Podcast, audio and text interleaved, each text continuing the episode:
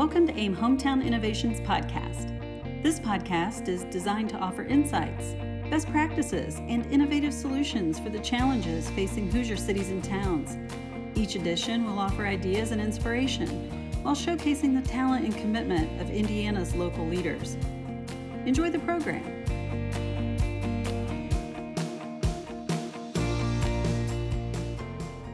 Hi, welcome to the AIM Hometown Innovations Podcast. I'm Matt Brother with AIM. By now, we are in our second half of the training session for the AIM Newly Elected Officials series of educational workshops and conferences.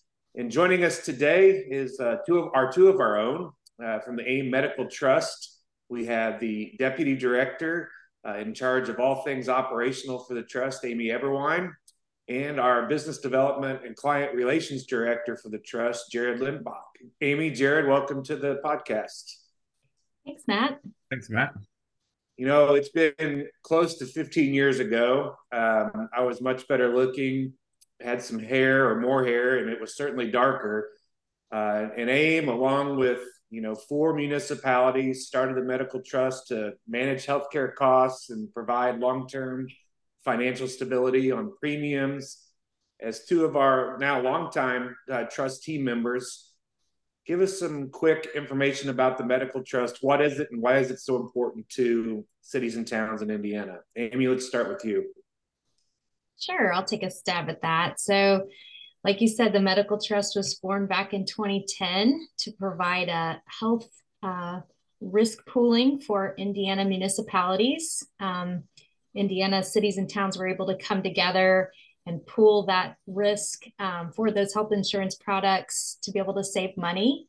Um, that was kind of the basis for things. And since then, we've grown quite a bit, uh, expanding our services as more and more municipalities join. We're able to just um, expand all of the services and buying power even more. So it's been a it's been a really neat um, organization to be a part of. Jared, you're uh, you're out and about most days trying to drum up, you know, new interest in the trust, and and I've always said this, and it, it sometimes makes folks shake their head and laugh at me a little bit, but I don't care if we add one more city or town to the trust. I know it's important to grow, but we have a great group, and it'll last forever with the size of the trust that we have now, and it's it's something that is really a, a service that we we offer to our membership. Is that sort of what you hear when you're out and about talking to, to folks about the trust? You know, similar to the way that our lobbying team works within AIM and and the event staff and you know the communications team, we're just an extension of the municipalities being a champion in healthcare. When you think about healthcare costs, you know, being one of the top budget line items for these cities and towns, and then you kind of couple that with the high costs uh, that Indiana is going through right now in in healthcare. But there were a couple founding pillars I think that we wanted to accomplish. One being that customer service piece. So you know, again, becoming an extension of these human resources departments if you're lucky enough to to have one or the clerk treasurer who's all by themselves you know dealing with with everything that the town is dealing with so you know, becoming an extension of that team, doing everything we can to kind of navigate them through not only this expensive uh, benefit, but one of the most important benefits when you think about retaining employees and the health and happiness of your employees, and then also trying to recruit new employees to to have your city and town be able to to thrive the best you can.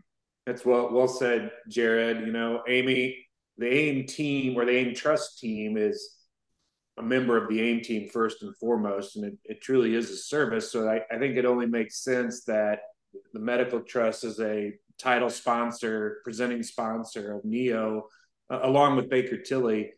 Why is NEO important for the trust to be out in front with all the newly elected officials that we're going to have and, and interact with? Yeah, we're really excited and, and proud to be one of the sponsors again uh, for this upcoming session. It is um, good to just get in front of folks because a, a, lot of times they don't know about the medical trust as a service of AIM. Um, and so just that education piece, uh, letting know who we are and how it works and you know that we're here if they want some more information um, and to learn more and see if that's something that's the right fit for their community. Um, so it's a great opportunity. We're really excited. Yeah, that's that's always my elevator pitch to newly elected officials. Right, we we provide legislative advocacy for cities and towns at the state house. We provide a tremendous amount of education uh, for elected officials in cities and towns. Uh, we provide networking and technical assistance opportunities. And now, relatively new in, in, relation to AIM, we provide insurance services. So that's that's a great great way to summarize it. Jared, uh, this is at least your second uh, newly elected officials training. Uh, the schedule is hectic to say the least. You know, there's networking, there's exhibit halls. What, uh, if any, advice do you have for newly elected officials as they come to boot camp and experience uh, all the things that we have to offer there? First and foremost, it's probably one of the most important things that you can do when you first take office you know from from my perspective it's kind of a first year of office 101 where you know we're trying to give folks fundamental information. We're trying to work on relationship building and networking because you'll quickly find out the problem that you're having in your city or town is probably pretty similar to another problem that someone in a different city or town is having. So relying on those resources and then i think from a corporate sponsorship perspective or the exhibit hall same thing you know all these corporate members are are truly here to try to follow aim's statement of purpose you know promote advocate help. And so you know you may be walking around having a question about a utility or a sewer you know and you may run into me at the medical trust booth. And i know may not know too much about that stuff but i can point you in the right direction and i'm happy to help uh, any way i can. And i think that every one of our corporate members would would probably sing the same song you mentioned uh, your your booth, Jared. Any sneak peeks at what we might have at the booth this year? You're going to have to come and find out, but we should have some exciting stuff. I know we've got a one special guest. Matt Greller will be there a lot, so you know you're going to have opportunities to have some fun in our booth for sure. Amy, once uh, we get done with Jared's antics in the booth, we'll we'll obviously turn to you for some some real life education about what they can learn about the medical trust when they stop by. What are the top two or three things?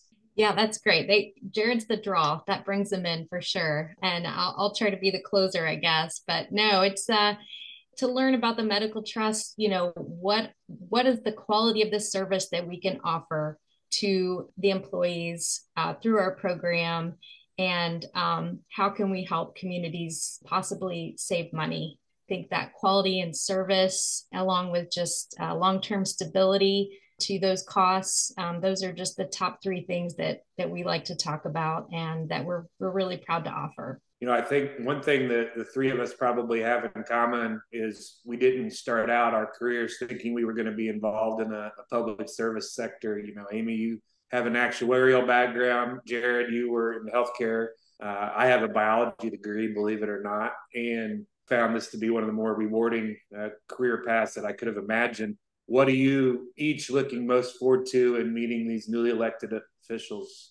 I think just the relationship building, getting to know all these folks. You know, you hit the the nail on the head about we all come from different backgrounds, but I think to be a part of this association and group of folks i you know i think ultimately we're all cut from the same cloth and we want to help each other out and you know similar to the concept of a medical trust or health insurance pooling that's the same thing that that aim does we're pooling our resources together and I think that relationship building from my perspective is really the most exciting piece of, of how we get things done. That's about you, Amy? Yeah, that's great, Jared. I like that. And I will second the relationship building. I, I like meeting new folks and just being a welcoming face for them. But I think the other thing that I like is just always learning. There's always new things that are changing and uh, new information and just providing those resources and education to folks um, and just helping point them in the right direction. Um, and if I don't know the answer, and I will try to help point them in the right direction of somebody who does. So um, I, I really enjoy that aspect as well.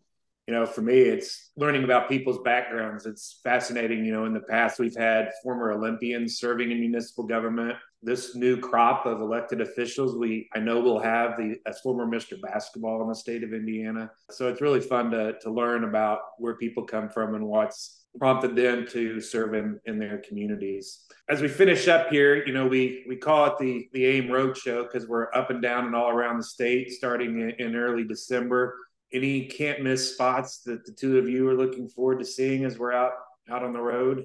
I'll go first on this one. I am very excited to return to my birthplace, Madison, Indiana.